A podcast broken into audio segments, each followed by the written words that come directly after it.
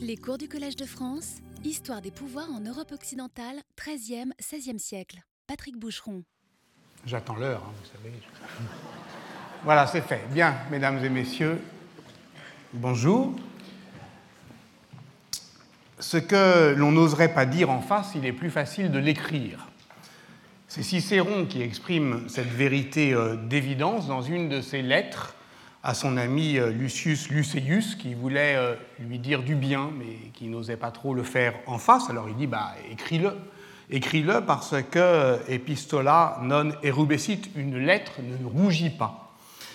Ambroise reprend cette sentence dans son De Virginibus, et c'est en perdant son nom d'auteur, Cicéron, qu'elle devient proprement un proverbe, ces proverbes dont, parlait euh, euh, Daniel Fabre, c'est-à-dire qu'elle se met, cette sentence, libérée de son patronyme, comme euh, à, circuler librement, comme une forme détachée de la sagesse collective.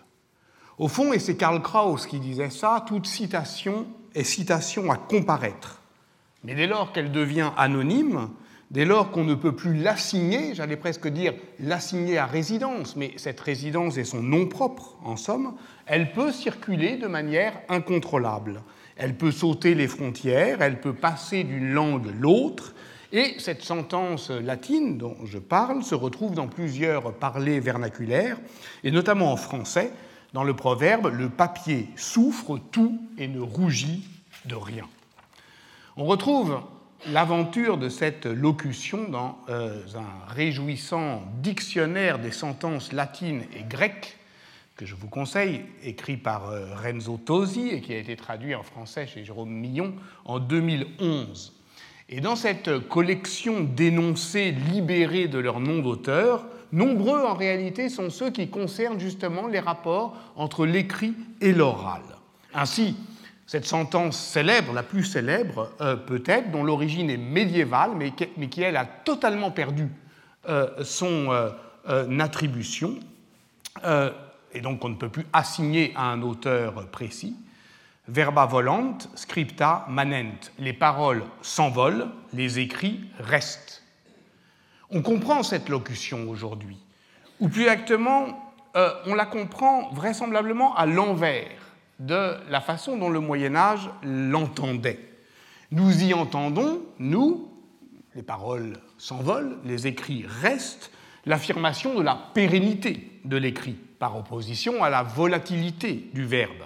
Inscrire quelque part, c'est donc s'installer dans la durée. Et c'est pour cela que tous les pouvoirs, en somme, eh euh, euh, tendent à s'assurer le monopole de la mémoire écrite mais dans un contexte chrétien, c'est-à-dire au fond dans le contexte d'une religion de la parole davantage que d'une religion du livre, la sentence verba volant scripta manent s'entend d'une autre manière. La parole s'envole, elle s'envole vers les cieux, elle parle à Dieu, tandis que l'écrit, lui, ne décolle pas. Il demeure. Manent, c'est de là que vient Manon, celui qui est euh, euh, arrimé à la glaise euh, du réel. Et d'ailleurs, dans sa somme théologique, Thomas d'Aquin s'interrogeait, au fond, pourquoi Jésus n'a-t-il rien écrit? Eh bien parce qu'il plaçait la parole plus haut que l'écrit, parce qu'il voulait s'adresser directement au cœur, parce que la parole, elle, va droite au cœur, alors que l'écrit, lui, est ralenti et média, effectivement euh, à une forme, bah, justement, c'est la médiation euh, de l'écrit. Au fond, à ce moment-là, les formes numériques de l'écrit immédiat, qui là, pour le coup, s'autorise tout, hein, dans un mail, on peut avoir à la fois la brutalité euh, euh, de l'oral et la témérité de l'écrit, eh bien, n'étaient pas encore inventées.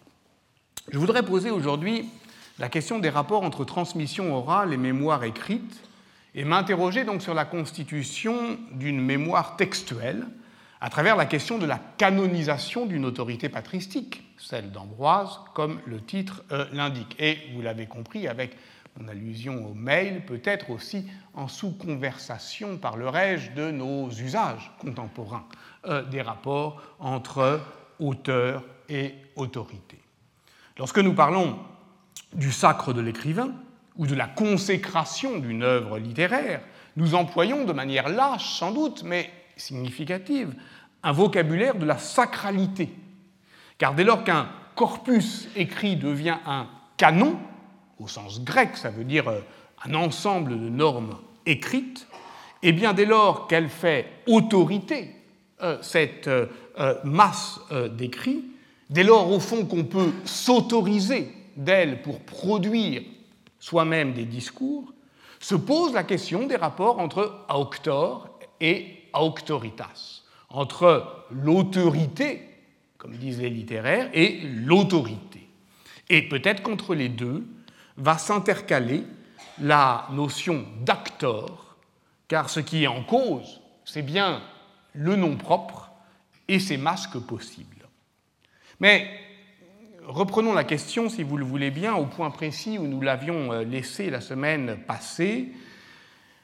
Euh, nous avions quitté Ambroise, comme dans toute série, en bien mauvaise posture. Il était assiégé dans une basilique en par des goths et il tentait de faire entonner les hymnes qu'il inventait pour l'occasion et selon une métrique nouvelle qui les rendait aisément mémorisables, une transmission orale, et il le faisait pour les fidèles assemblés de ce qui lui apparaissait nécessaire euh, de euh, constituer, vous vous en souvenez, à la fois un chant de vigilance et une chanson engagée.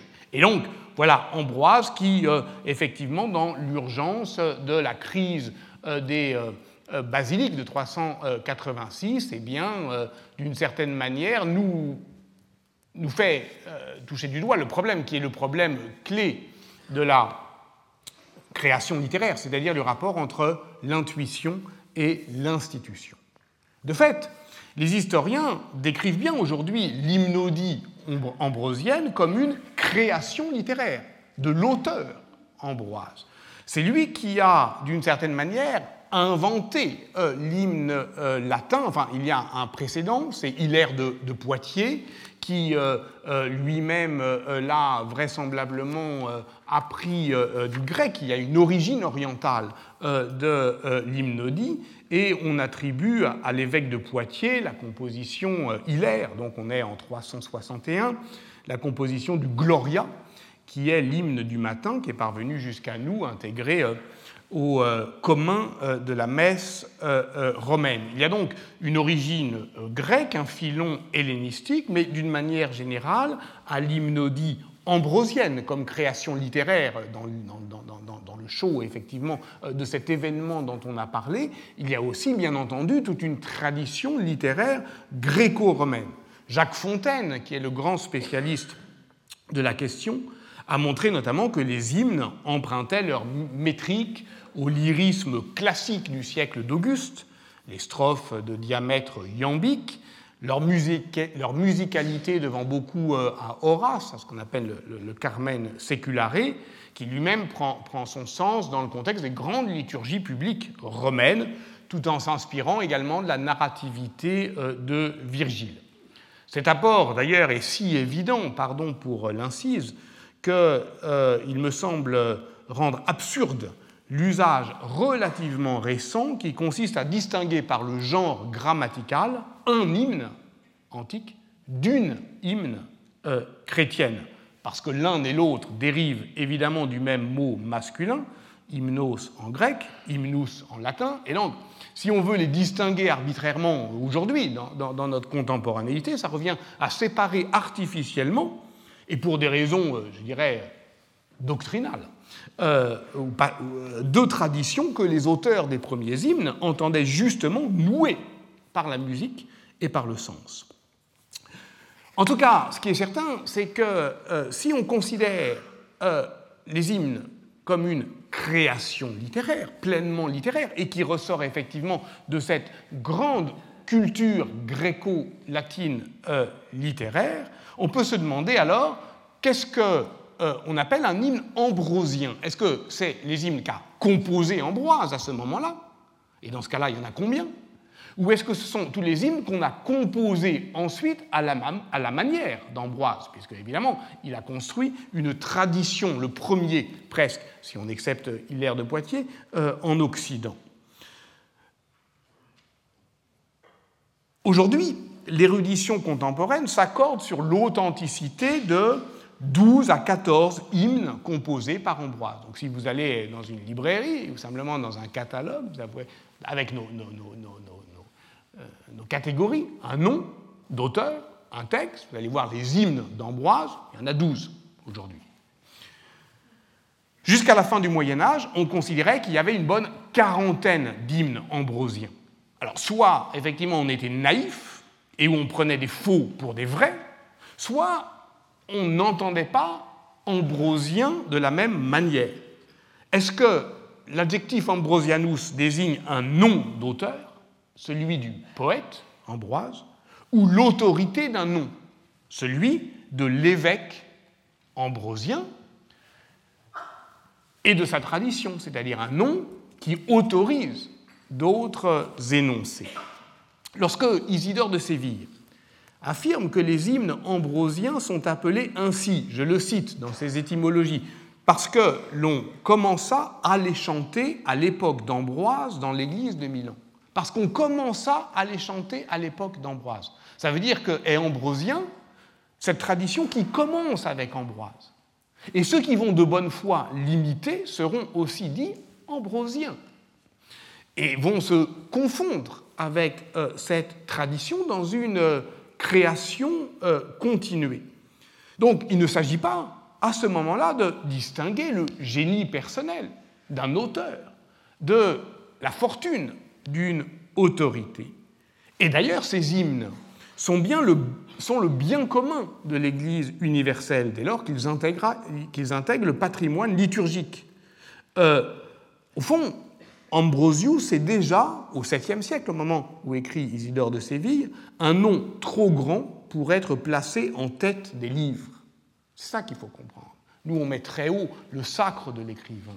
Mais au fond, cette euh, euh, façon euh, à la fois très humble et très orgueilleuse de placer son nom propre dans une tradition, c'est ce que Pierre Michon, que j'évoquais la semaine dernière, euh, appelle euh, justement de ses voeux, c'est-à-dire pour aller à l'encontre de, ce qu'il appelle le cirque de l'écrivain, c'est-à-dire ce grand tintamarre de la notoriété, de l'inspiration romantique, pour placer sa voix à la fois de manière très humble et très orgueilleuse au-dessus, justement, sous l'aile des anges.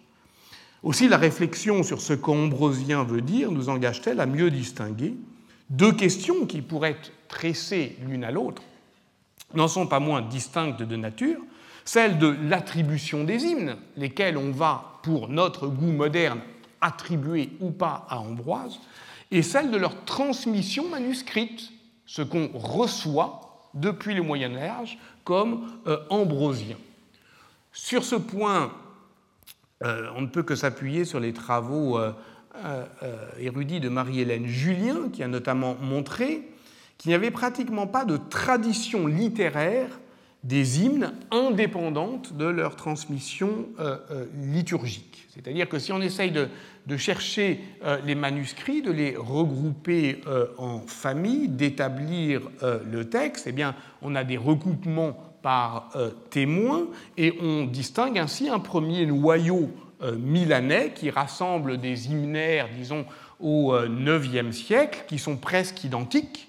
Donc on a le noyau de rassemblement le plus ancien, euh, qui, on prend ceux qui, puisqu'on cherche dans ce cas-là, généalogiquement, donc la transmission manuscrite des 14 hymnes qui nous intéressent, ceux qui sont probablement effectivement d'Ambroise lui-même, et on cherche les plus anciens manuscrits qui les contiennent tous, et on est au IXe siècle, et, on ne peut pas aller plus loin, c'est-à-dire que probablement euh, il n'y a pas eu de liber hymnorium ambrosien, c'est-à-dire que Ambroise lui-même n'a pas composé de son vivant un recueil de ces hymnes.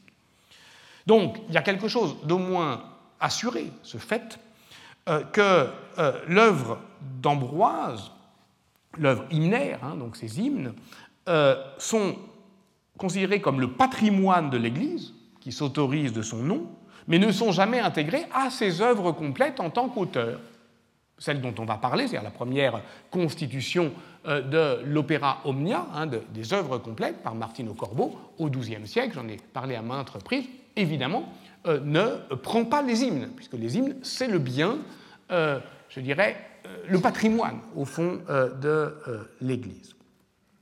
La première. alors, il y a toujours une exception. Il y a toujours une exception, évidemment, dans ces grandes, dans ces grandes reconstructions historiques.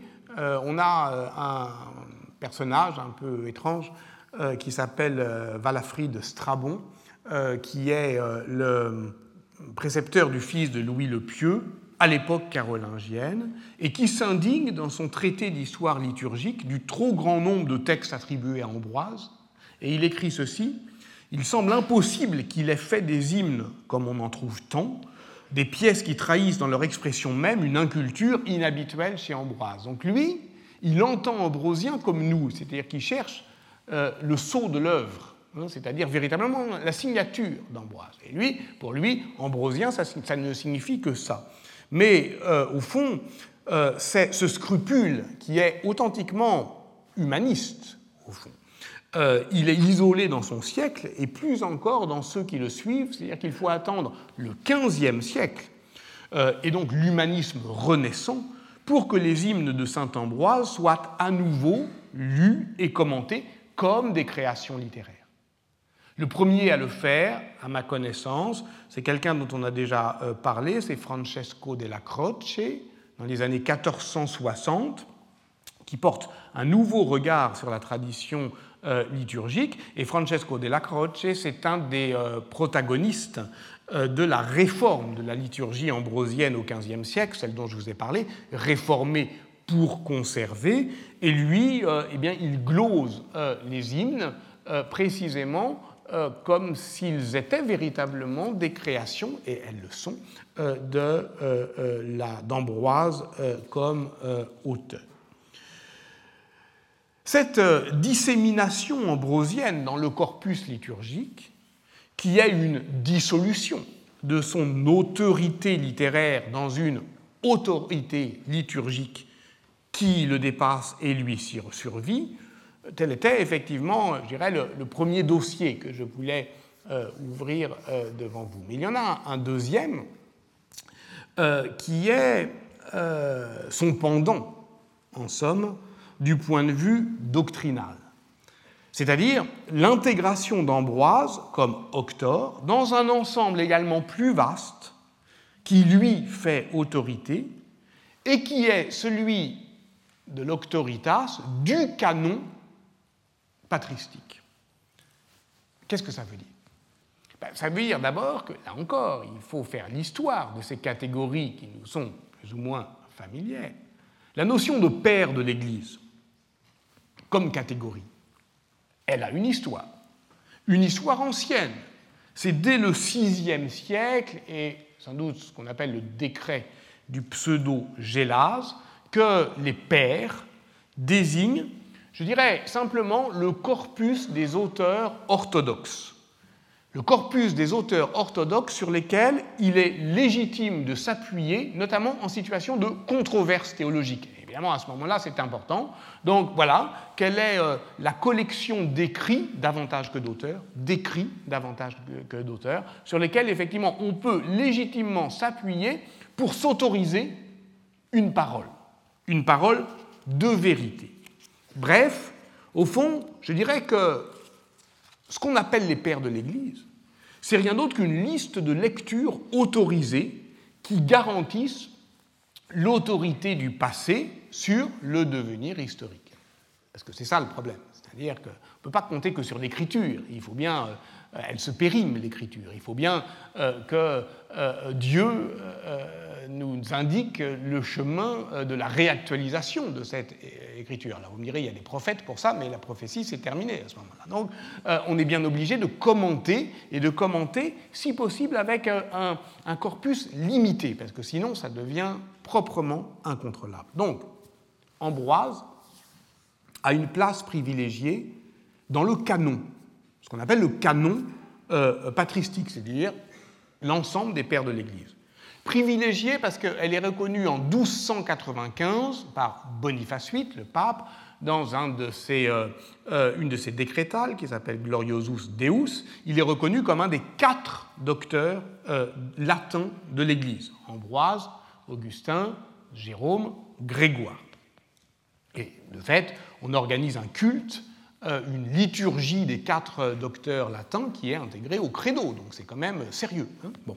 Euh, ça fait partie effectivement de la vérité divine.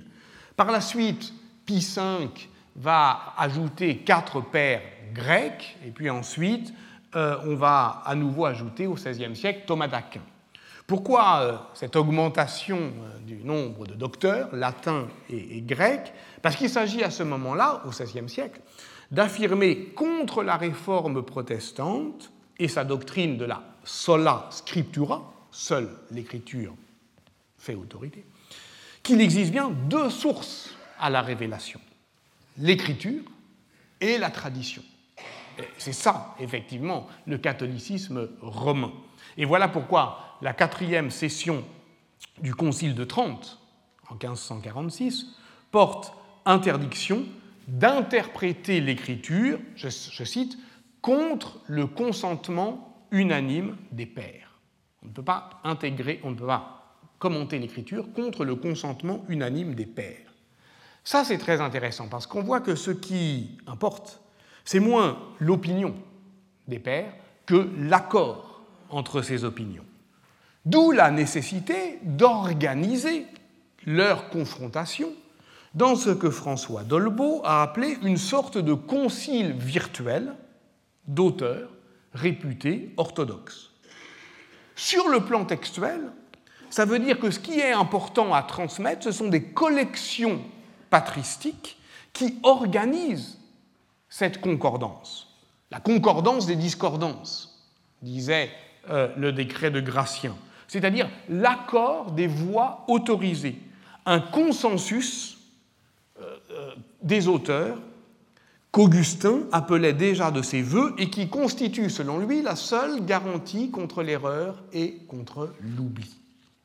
Il existe deux sortes donc de ces florilèges, et c'est ça qui est très important, c'est de comprendre qu'en réalité, nous on parle d'un auteur et on l'a dans notre bibliothèque, et voilà, c'est une unité codicologique, mais en réalité, les auteurs médiévaux, lorsqu'ils parlent d'un auteur, le connaissent par une littérature d'extrait des citations, des florilèges.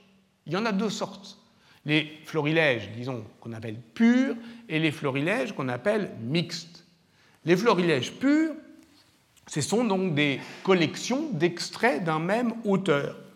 Ça constitue la principale voie de transmission de la mémoire textuelle d'une manière générale, euh, et aussi le premier instrument de travail euh, de la pensée euh, scolastique. Par exemple, le plus utilisé à la fin du Moyen Âge, et le Milleloquium Ambrosianum, euh, qui est euh, commandé par le pape Clément VI euh, à l'évêque d'Urbino Bartolomeo Carusi. Clément VI, au XIVe siècle, est vraiment un pape humaniste, comme l'a montré Étienne Anaïm. Donc il veut faire de cette collection d'extraits ambrosiens, je dirais, un usage scolastique. Or, qu'est-ce que c'est que l'usage scolastique des euh, autorités, eh bien, c'est d'aller rechercher effectivement euh, leur historicité et donc de s'intéresser à, Ambroise lui-même. Mais ça, c'est très proche de nous, d'une certaine manière. Mais ce ne sont pas les plus courants des florilèges, les florilèges qu'on appelle purs. Ce qui est premier, ce sont les florilèges mixtes, c'est-à-dire qui agencent à partir de l'écriture des extraits de différents pères. Et d'ailleurs, à ce moment-là, peu importe leur identité, on peut presque les euh, anonymiser.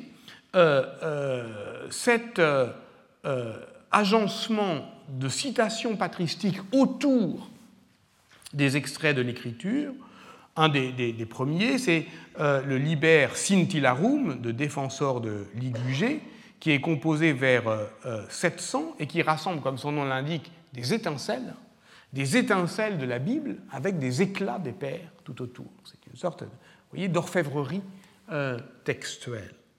Donc, on ne doit pas se laisser abuser par la fausse compacité de ce nom propre, Ambroise. En tant qu'auteur, il est surtout disponible par extrait. Il est surtout euh, vendu à la découpe, hein, dans une littérature de florilège, façon puzzle, comme on dit euh, dans les tontons flingueurs. Euh, moi, quand on m'en fait trop, je ne correctionne plus, je dynamite, je disperse, je ventile. Bon, et eh bien cette ventilation du nom d'Ambroise, évidemment, elle crée les conditions d'une transmission qui est autonome. et minutieusement, les historiens, les philologues relèvent donc les fragments euh, dans les collections canoniques, ne serait-ce que pour reconstituer, par exemple, des textes qu'on aurait perdus, parce que ça peut arriver.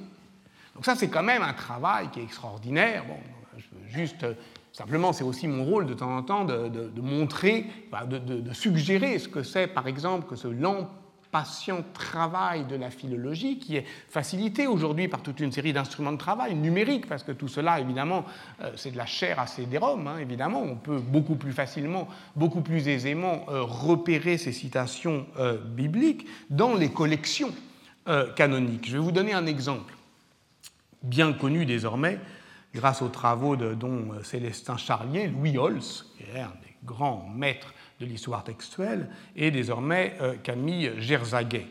Euh, il y a eu une table ronde toute récente qui s'est tenue à l'École française de Rome sur euh, cette collection. C'est ce qu'on appelle la collection des douze pères d'un diacre qui s'appelle Florus de Lyon, sans doute vers le milieu du IXe siècle, et qui suit les épîtres de Paul en compilant autour tous les extraits d'Ambroise, parmi d'autres pères de l'Église, euh, latins comme Cyprien de Carthage ou Hilaire de Poitiers, grecs comme, comme Grégoire de Naziance, ou des textes conciliaires qui font effectivement euh, euh, collection autour de ces extraits d'épîtres de Paul.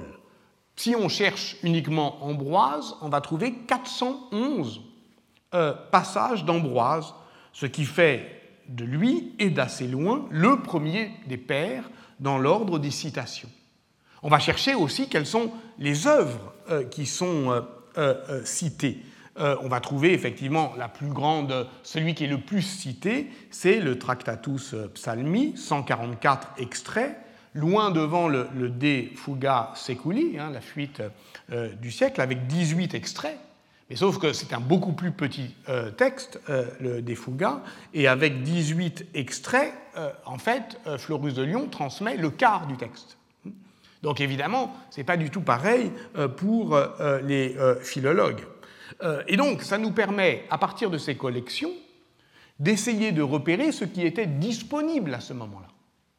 Par exemple, sur le De Fuga sur lequel a travaillé Camille Gerzaguet. Comment était-il disponible au IXe siècle? Ben, Pour aller vite, il y avait deux traditions manuscrites, hein, deux euh, rameaux qui s'étaient euh, euh, écartés, l'une de témoins copiés en France, l'autre copiée en Italie du Nord et en Allemagne.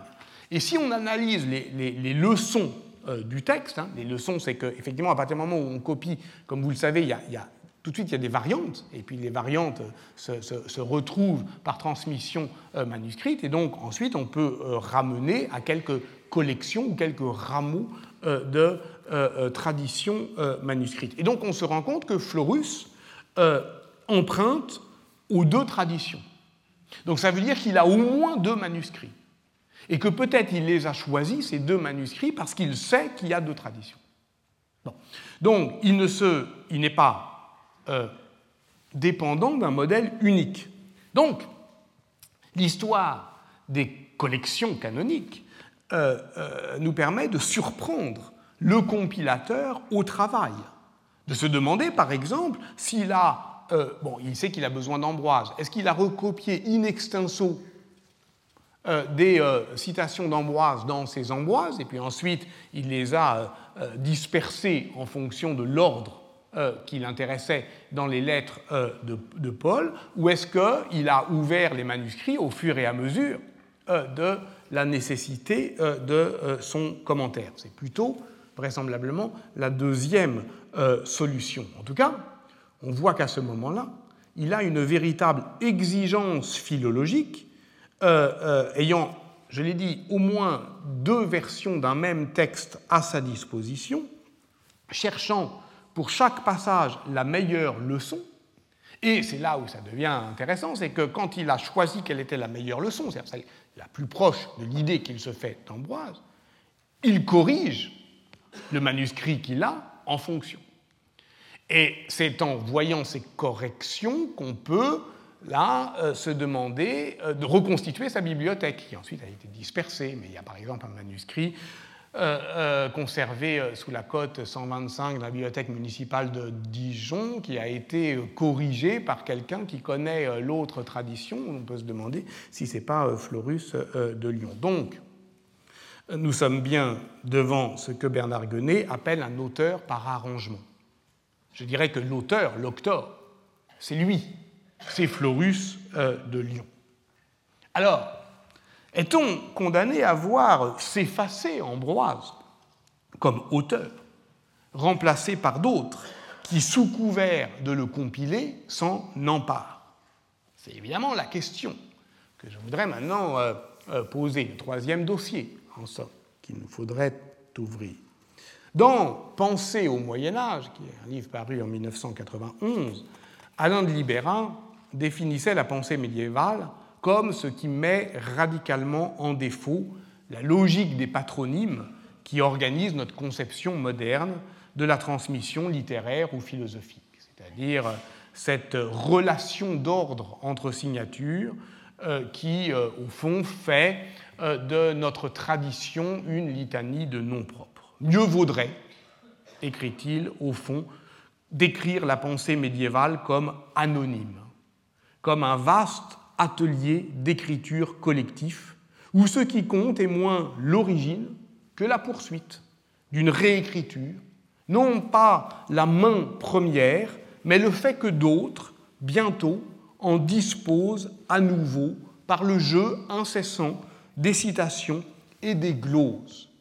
Et dans ce cas-là, effectivement, ça nous intéresse parce que ça nous euh, euh, rappelle euh, ce que nous vivons, c'est-à-dire la déstabilisation de la fonction auteur par la dissémination numérique. Au fond, tout cela suivrait l'adage, encore un, non nova, sed nové, non du nouveau, mais de nouveau. Non du nouveau, mais de nouveau. C'est-à-dire qu'en reprenant un matériau ancien, on crée une forme de nouveauté, euh, comme les pommes de terre sont nouvelles. Ce n'est pas que c'est la première fois qu'il y a des pommes de terre, mais c'est qu'elles reviennent. Et qu'elles reviennent euh, aussi euh, fraîches et, comme l'a montré Michel Zinc, aussi appétissantes, en somme. Sur ce point, évidemment, vous le savez, la référence fondamentale demeure l'article de Michel Foucault, Qu'est-ce qu'un auteur, paru en 1969, et dont il faut rappeler que c'était un article d'autocritique, d'autocritique de, des mots et des choses. Je cite Foucault. Dans les mots et les choses, j'avais tenté d'analyser des masses verbales, des sortes de nappes discursives qui n'étaient pas scandées par les unités habituelles du livre, de l'œuvre, de l'auteur.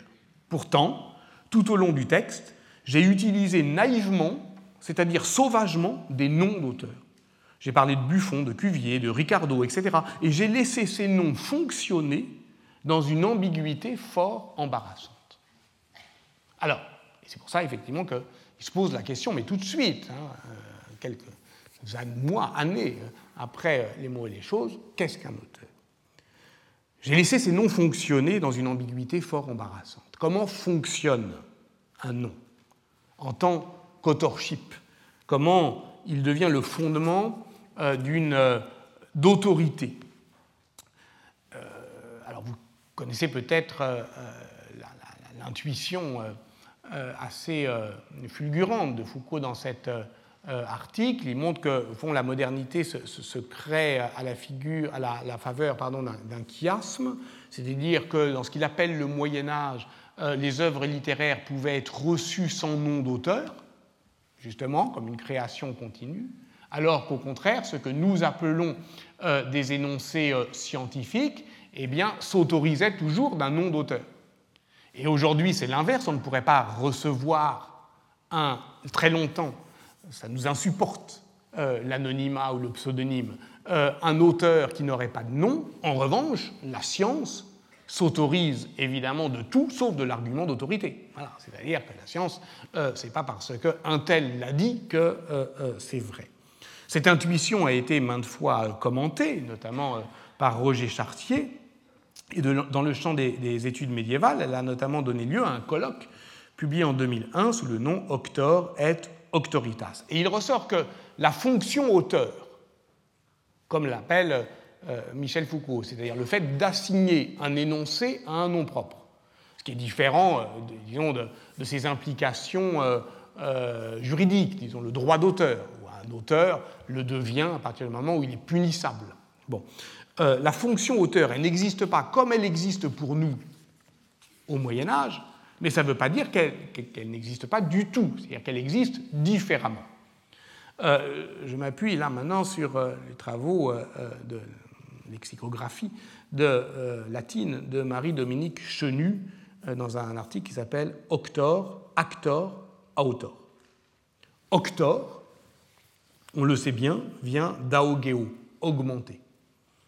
Le sacre de l'auteur le fait Auguste, comme le roi Philippe l'était, Philippe Auguste. Ça veut dire qu'il avait augmenté euh, le royaume. Qu'est-ce à dire quand il s'agit de faire grossir le corps écrit? S'agit-il simplement d'augmenter le nombre des livres, et possiblement des livres inutiles, ou d'élargir le monde? Vous voyez que cette question médiévale de l'octor retrouve sur ce point également une actualité inattendue. Est octor celui qui augmente, celui qui produit, d'une manière générale Mais pour des raisons de graphie, les scribes confondaient souvent avec le mot actor qui vient lui d'ago, qui désigne simplement au sens large celui qui agit, et qui peut possiblement agir comme l'acteur de théâtre à couvert, sous couvert de masque. Ainsi, est-ce pour les différencier, auctor, actor, ce qui sous la plume euh, n'est pas toujours euh, très net, que auctor prend une signification particulière en direction et en dépendance d'auctoritas, où là s'affirme l'idée d'origine. Est auctor celui qui est à l'initiative d'un acte. C'est pour ça, par exemple, que euh, lorsque euh, on a un acte diplomatique, l'auctor n'est pas celui qui écrit, mais euh, le roi, qui est à l'initiative. de là son autorité, de là son authenticité, c'est-à-dire en dernière analyse sa dignité. Un auctor est alors reconnu par une consacré par une reconnaissance officielle. Et dans le cas d'Ambroise, cette reconnaissance prend, on l'a vu, la forme d'une canonisation, d'un grand geste de rassemblement dont on a parlé ensemble. C'est entre 1135 et 1152 que Martino Corbo, custode de l'église de la basilique Sant'Ambrogio, rassemble les principaux écrits du père de l'église, dans cette bibliothèque canoniale de Sant'Ambrogio, dont les chanoines sont les entrepreneurs de la mémoire, rassemble ce corpus au-dessus du corps du saint, fonde effectivement in situ euh, ce lieu à la fois liturgique, architectural, textuel, où tout, effectivement, tout ce qu'on tente de,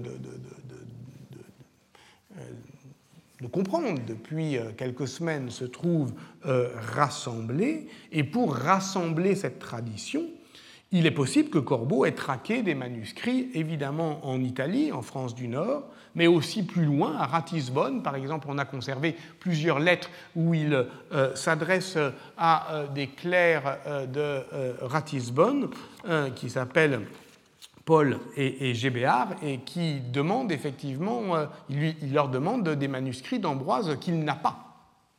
Parce qu'à ce moment-là, sur la quarantaine euh, de, de, traités d'Ambroise qu'on considère aujourd'hui euh, authentiques, il lui en manque une petite dizaine.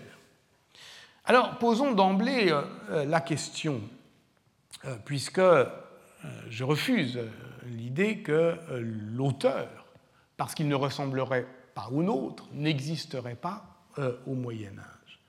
Quelle fut la part d'Ambroise lui-même dans la mise en forme de sa mémoire textuelle? En quoi sa transmission manuscrite est-elle euh, dépendante de ce que l'on pourrait appeler des décisions d'auteur?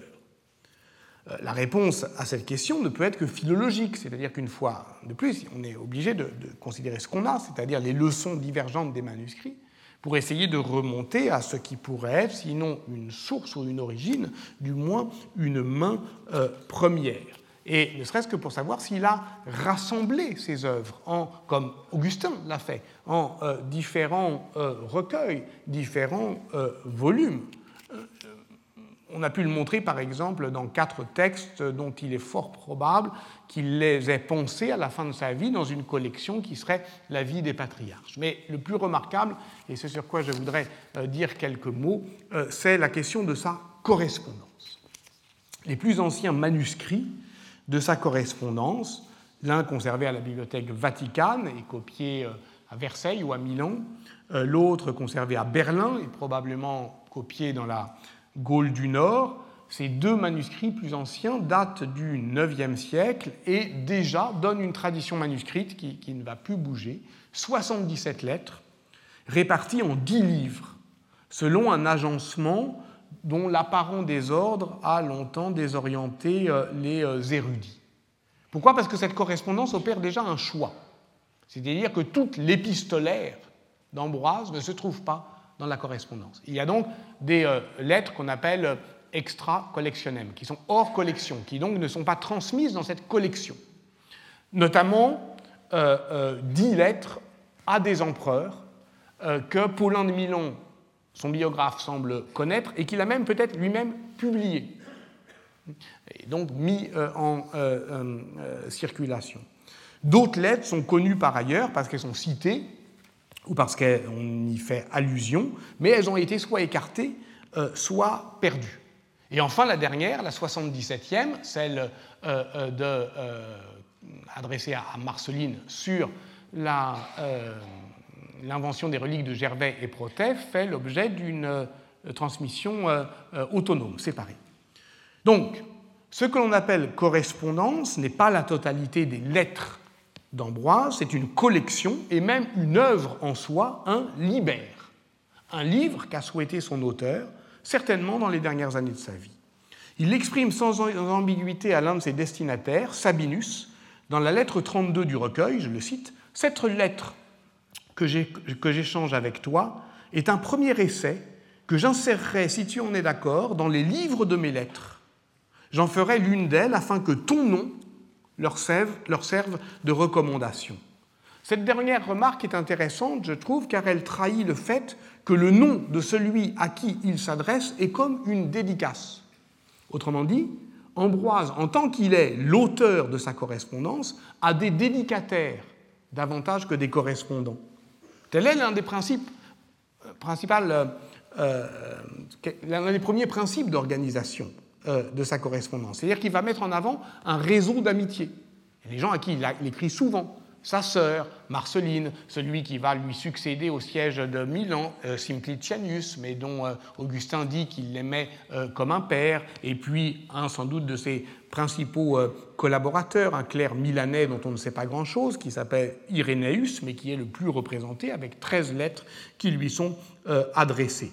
D'autres noms, en revanche, disparaissent, notamment ceux des empereurs.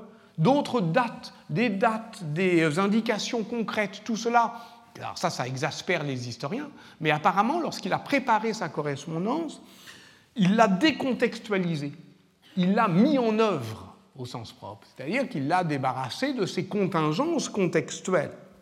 Il a, lorsqu'il voulait dire quelque chose et qu'il n'avait pas euh, de lettres euh, à euh, sa disposition, il en a rédigé ce qu'on appelle, nous, des lettres fictives. Mais l'opposition entre une lettre fictive qui n'a donc jamais été envoyée et une lettre réelle, euh, elle nous dit quelque chose à nous, mais elle ne disait rien à un auteur euh, antique.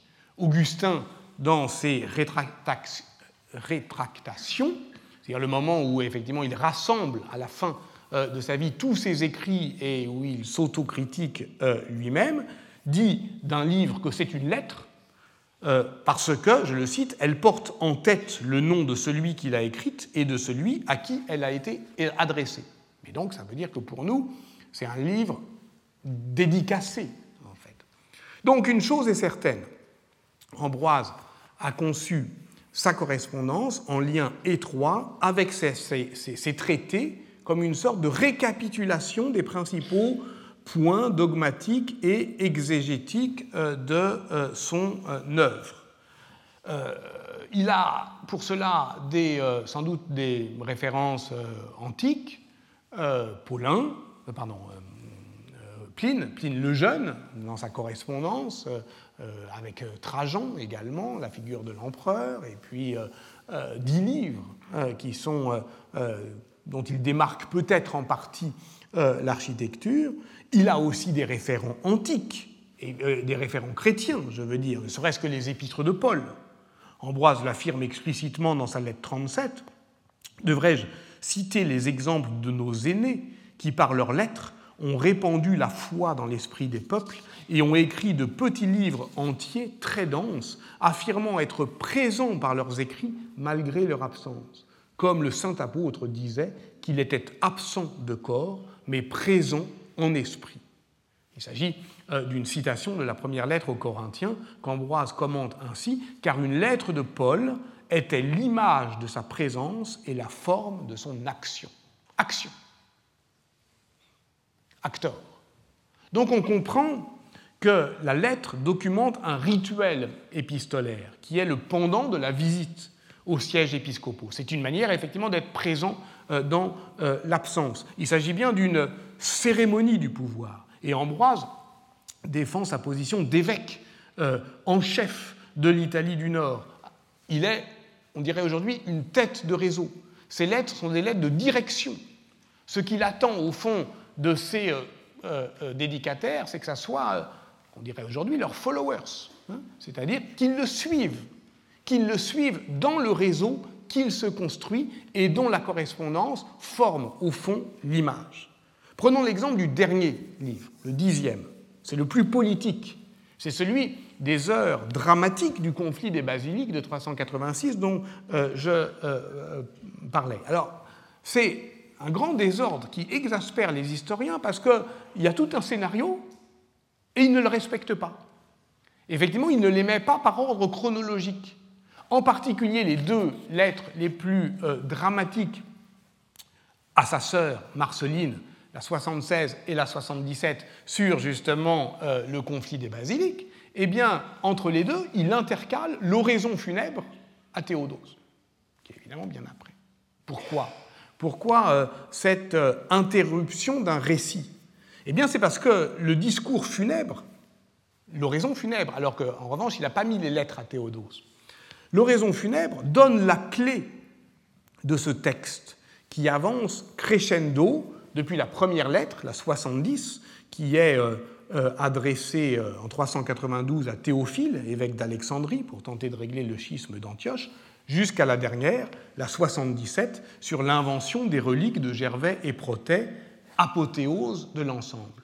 Parce que c'est dans l'oraison funèbre à Théodose que Ambroise d'abord rappelle que la Hélène, la mère de Constantin, a inventé la Sainte Croix, donc ça, ça paraît une incise dans la lettre, mais c'est essentiel dans le texte que forme la correspondance parce que ça prépare son propre geste, et puis surtout, ça dit ce qui lui importe, c'est-à-dire ça fait une sorte de traiter du nouveau rapport qu'il doit instaurer entre l'Église et l'Empire chrétien.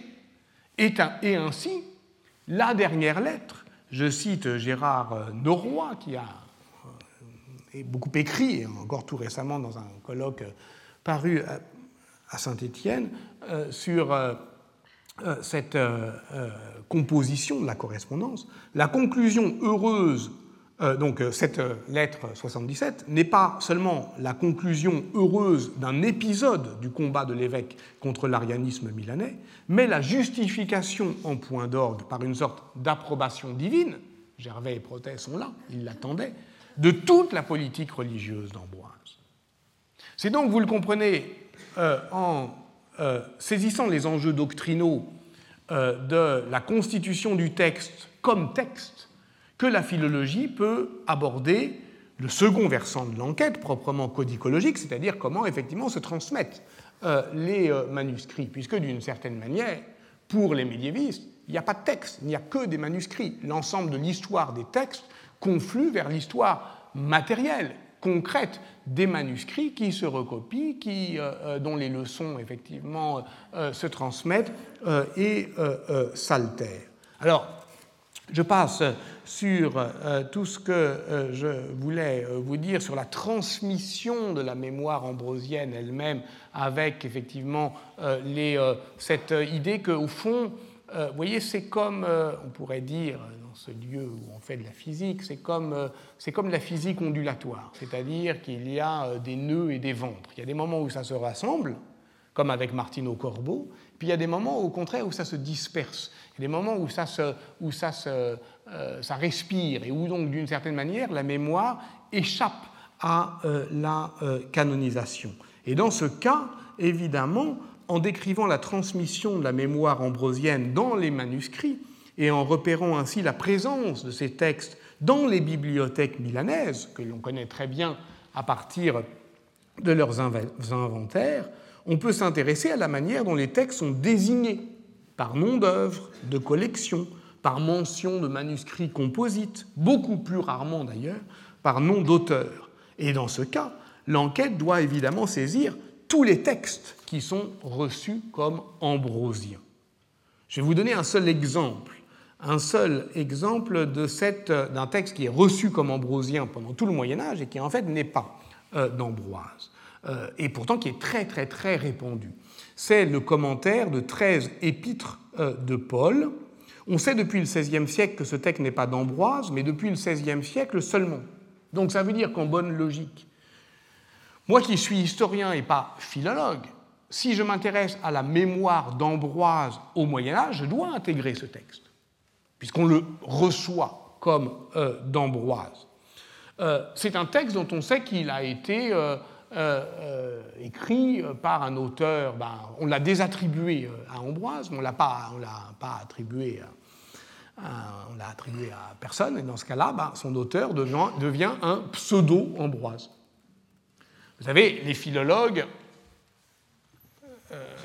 détestent l'anonymat comme la nature le vide. Donc, dès lors qu'ils n'ont plus de nom d'auteur, il faut qu'ils inventent un nom d'auteur fictif.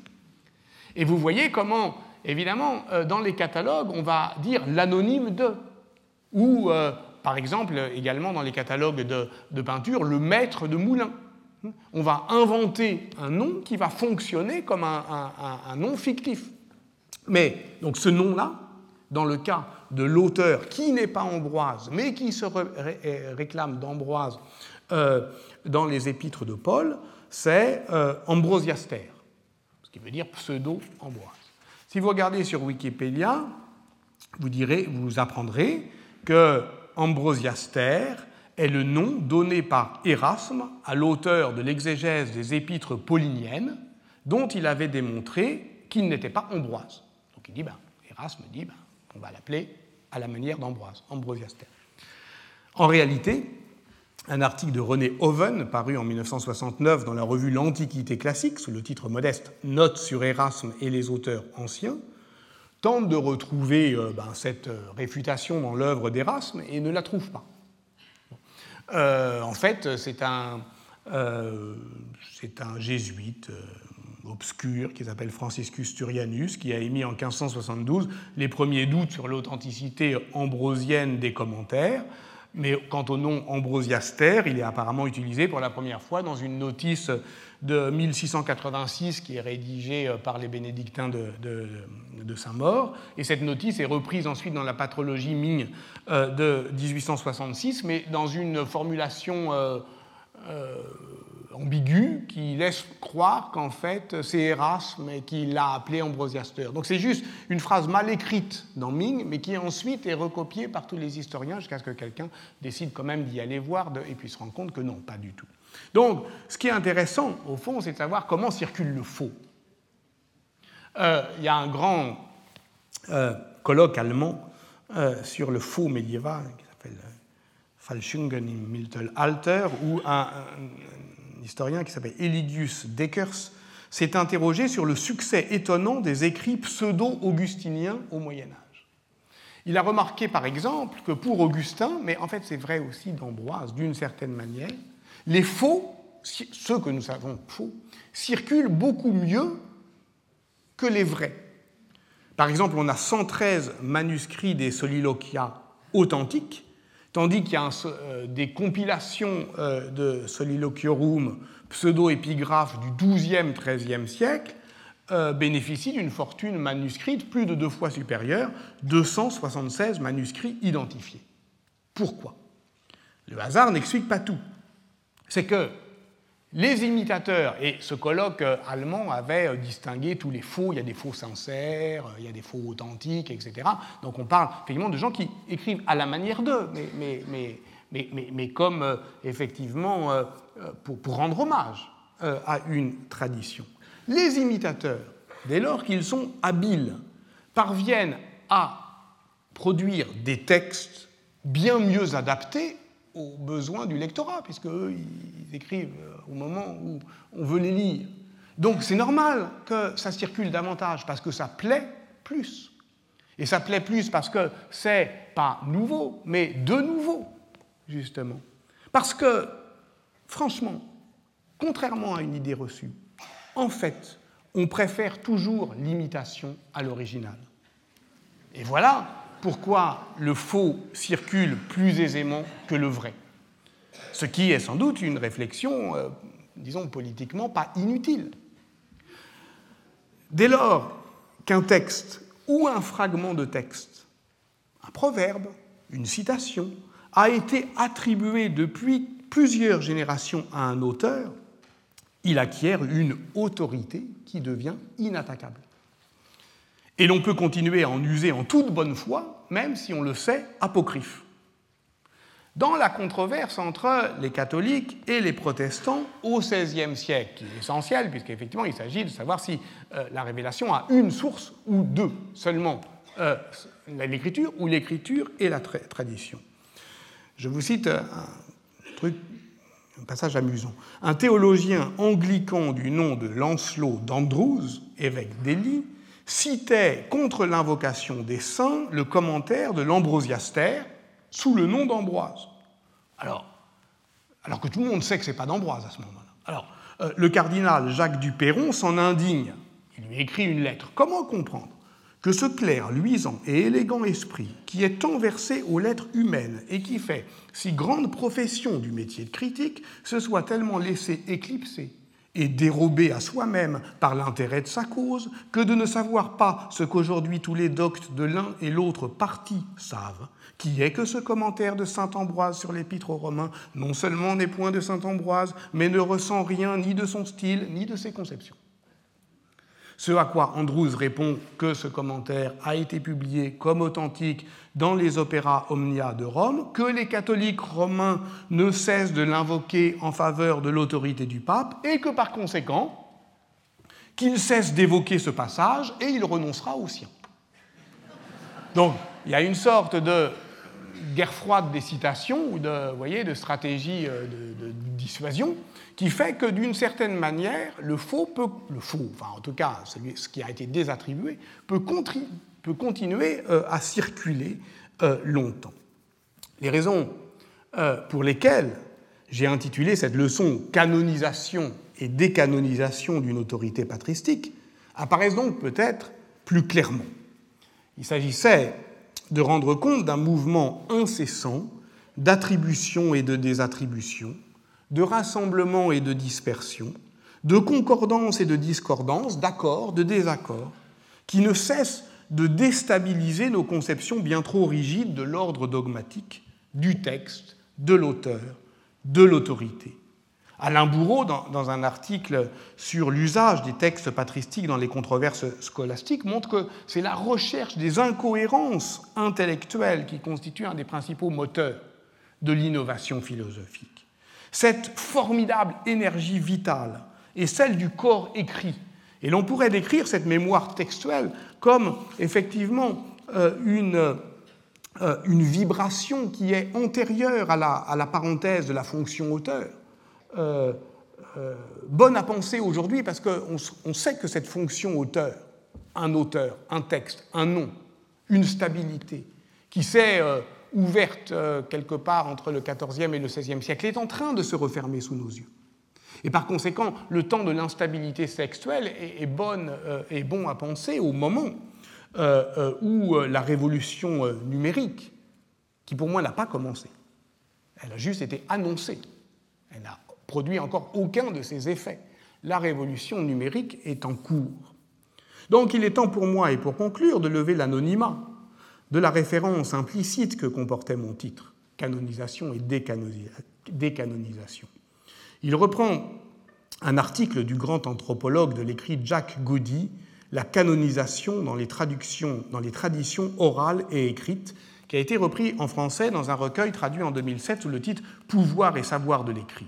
Goody y contraste euh, le processus de transmission orale des euh, énoncés religieux, constamment recréés euh, par leur répétition, avec la fixation par l'écrit d'un canon qui est censé en imiter les, divagations.